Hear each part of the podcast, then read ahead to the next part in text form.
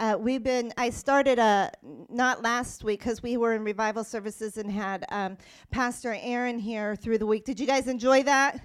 It's good services. I know many of you got uh, words from the Lord, many of you were touched spiritually.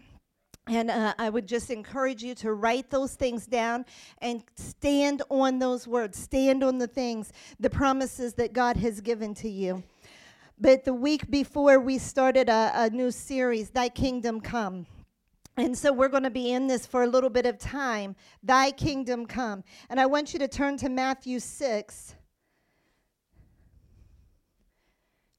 for our opening scripture. Father, I thank you for your word today. I thank you for just your anointing that it's already touching people's lives. And we thank you, Father, that your word was sent to heal diseases. Your word was sent to break people free. Your word was sent, Father, that your word is the gospel. And we thank you for the power of the gospel because it brings us into salvation. It brings us into truth and into knowledge and understanding. So we declare that over our lives this morning. In Jesus' name we pray. Amen. Matthew 6. Verse 9. And of course, the disciples had asked uh, Jesus, Teach us how to pray. And so this was a model that he was giving them. But there's this specific uh, part in the beginning. It says, In this manner, therefore, pray, Our Father in heaven, hallowed be your name. Verse 10 Your kingdom come, your will be done on earth as it is in heaven. Now, do you think he meant that? Yeah. Your kingdom come, your will be done on earth as it is in heaven. Your kingdom come. He was telling God the Father, Your kingdom, because his kingdom is a different kingdom. It's not the same as this world. He was saying, Father, let your kingdom come on this earth. Let things be done on earth as it is done in heaven. He didn't say, Your kingdom will come there someday, and then we'll see what it's like, and then we'll live in your kingdom, and, and your way will be done. He didn't say it's a someday. He said, Let your kingdom come and your will be done on earth as it is in heaven. That's a now statement. That's a present statement. And so, really, what we're getting into is the fact that Jesus is saying, Let your kingdom come now. Let your will be done now. Well, how is that going to be done? He's not walking the earth, is he? He's not walking the earth at this moment but he has set his Holy Spirit inside each person that receives him as Lord and Savior. And so, how does this get done? Just go ahead and raise your right hand. That's right, by you by me, each one of us. So, how do we enter into the things of God? How do we enter into His kingdom? How do these kingdom principles begin to be activated on this earth? Well, we're going to go through uh, three things today in entering the kingdom of God. And the first one, uh, you probably be able to, to guess, and it's believe and confess. Believe and confess. There's three things here. Believe and confess is the first one. And of course, I want to read out of uh, Romans 10 9. It's a very common statement for or verse for many that's here because we, we go over this a lot. Romans 10 9 says, If you confess with your mouth the Lord Jesus, and you believe in your heart that God has raised him from the dead, you will be saved. For it is with the heart one believes unto righteousness, and with the mouth confession is made unto salvation. And verse 13 says, For whoever calls on the name of the Lord shall be saved. So there's a, a first entering into his kingdom first requires being born again or believing and confessing. Believing and confessing. We believe in the heart and confess with the mouth. And of course, that's just the beginning. You often hear us say, out of the overflow of the heart, the mouth speaks. Because whatever we fill it up with, that's what's going to come out. So if you listen to yourself talk and you hear what you're saying, it's going to give you a great indicator of what you're filling your mind up with, what you're filling your heart up with. And many Many times we just get so used to saying things that we don't even realize what's coming out of our mouth, and we really have to stop and think what is coming out of my mouth? Does it line up with God's word? Is it coming from a place of purity? Is heaven in my heart? Or am I just repeating a bunch of things that I've heard other people say? And so, believing and confessing, we come into the kingdom by believing in our heart. We hear the gospel being preached, and then we believe who had the, the blood of the Lamb over their homes. And so, he passed over them and set them free from their bondage and captivity. But then what? Was that the end of the story? Yay, you guys are set free. That's it now. No, they were brought out of that. And God had so much more for them. But the problem was they didn't enter into their promises because of unbelief. And so there was this time of 40 years in the wilderness that a journey that should have taken about two weeks took 40 years. Not because they were lost, they knew the way. It wasn't like they, well, is it this way? Is it, well, you know, we passed by this tree four times now. It wasn't because they were lost, it was because of unbelief that the Lord didn't continue to bring them in because the very thing that they saw, they instead of seeing a victory in it, they saw a defeat in it. Instead of seeing their future, they saw their death. And so they, they didn't enter into the promises. This is the story of many, many people today. I, I name Jesus as the Lord of my life. I, I confessed him. I believe in Jesus. Yeah, I believe that he died on the cross. I believe that his blood covers my life.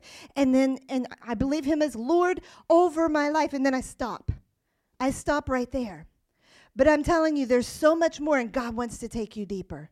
He's got so much more for you. And this is the concept of thy kingdom come. His kingdom living on the inside of you, manifesting on the outside of you. Living from a place where it's not about, uh, I feel like I'm getting ahead of myself, but it's, it's about living in a place where you're bringing, uh, bringing it out of the inside of you because his kingdom lives there. Everything you need is on the inside of you. And so we pull the kingdom principles out and we apply them and put them to work. And we begin to speak them over our situations, and then the manifestation begins to come. So it's not because we're trying to run around putting things in place in the physical, it's all done in the spiritual. Our spiritual walk has to increase in order to change our outside circumstances. So, number one, entering into the kingdom, you have to believe and confess. Number two, the second part is repent of sin and rebellion. Well, I thought that was part of number one. No, not really. Because believing and confessing Jesus that he died for you, that he was sent to, to wash you, to cleanse you, to make you free from bondage, but it doesn't mean that our mindsets are necessarily changed. Our spirit has been born again, but our mindset hasn't changed. In fact, turn over to uh, the book of John, John chapter 3.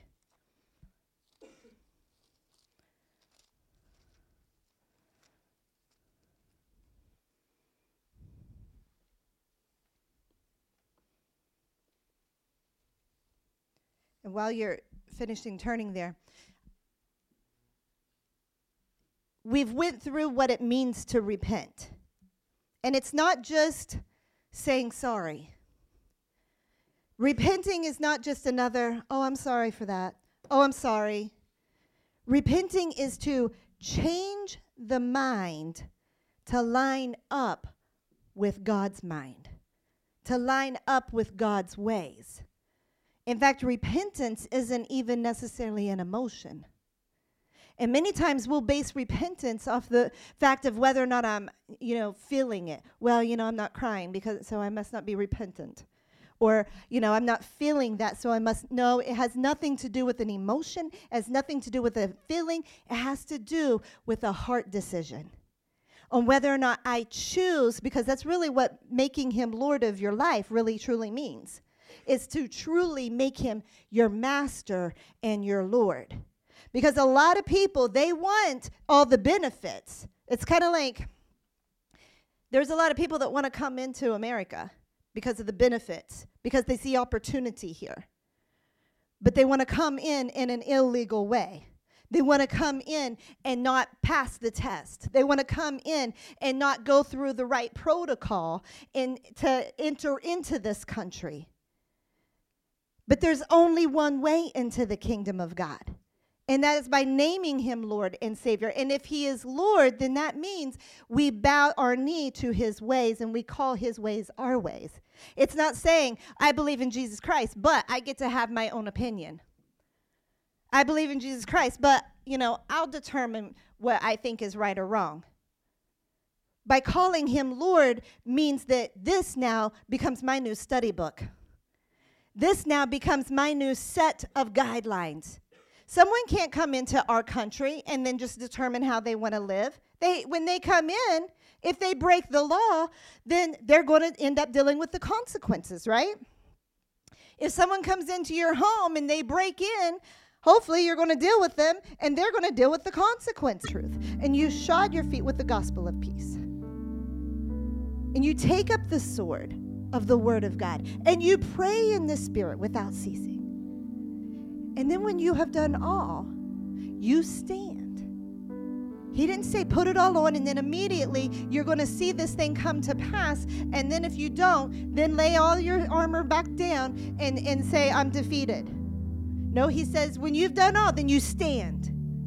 And you stand. And you stand. And you stand. Because his word says that if I ask anything in his name, then it shall be done. So I choose to believe the word of the Lord. Receive the kingdom of God. That means if he said it, he meant it. And we can't choose to, to live in our own self governing ways because it'll never work. But when we give ourselves wholeheartedly, not halfway, well, I gave this and this. Do you notice that Jesus always, you can go ahead and stand. You notice that Jesus always attacked the, uh, the very thing that, that a person clung to? It, it wasn't like he had a system or a formula that when people came to him, Jesus, I want to follow you. And he said, okay, you know, here's the application, fill this out, and then, you know, get it back to me, and then do A, B, and C, and, and then you'll be in. He didn't say that because he knew people's heart. And with one, he said, Okay, go and sell everything that you have, give it all to the poor, and come and follow me. And the guy was like, Man, didn't think it was going to be that. Man, that's difficult. But another guy, he says, Oh, go leave your family. Because that guy, maybe it would have been easy for him to give all of his possessions. But the family thing, that's where I'm hooked to. God's not saying ditch, ditch your family and, and everybody needs to run from their family. What He's saying is the very thing that you hold higher than God, He's going to ask for you to give it to Him. Because what He was saying is, I want all of you. And He would just go, go straight to the anchor. It, did, it wasn't even like he worked his way down. It was like, will you give me this thing right here that, that's got you so anchored in the world or got you so anchored that this one thing will keep you away from me? Will you give me that? Will you be all in? Will you count the cost? And he wasn't saying that I'm not going to release these things back to you, but he wants to know do I have all of you? Do I have your whole heart? Will you be willing to change? Will you be willing to be molded, or do you just want a title? Do you just want the, the fame of following me and seeing all the signs and wonders? Are you just chasing that? Or are you going to change on the inside? Because to see true kingdom flow out of our lives, that's where we've got to be that I'm all in, that I hold nothing back. And God, change my understanding to fit your ways. Amen. Did you guys get something today? Thy kingdom come. Each one of you has the ability to manifest the kingdom of God into your realm, into your world. God didn't put you here to have no influence, He has a plan for you. And it does begin with coming into His kingdom, and then it begins with ordering our world personally. We got to get those things in, in place where we order our world. That's really the first the first step that it takes because we can't grow in in in our level of influence in any realm, whether it's ministry or whether it's out in the in the field, out in the secular world, if we're not managing ourselves. So it, we, he works with us personally on things, and then he grows us to be more influential where we're at. But the more we change our mindset and the more we're in, the faster it happens. And the more we begin to see his kingdom manifesting out of our lives. Why don't you go ahead and bow your heads?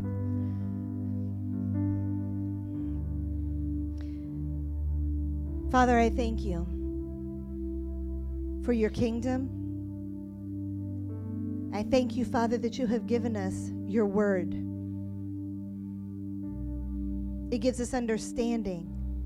It gives us revelation. In fact, it sets us free. Father, I'm so thankful. You didn't just call us just to the first step, but Lord, you've given us so much. Everything that the kingdom has, you tell us to run with it. I pray today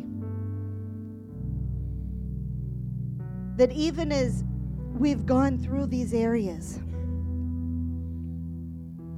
Father, that there truly is a turning, a heart of repentance, and a desire to receive your kingdom in our lives.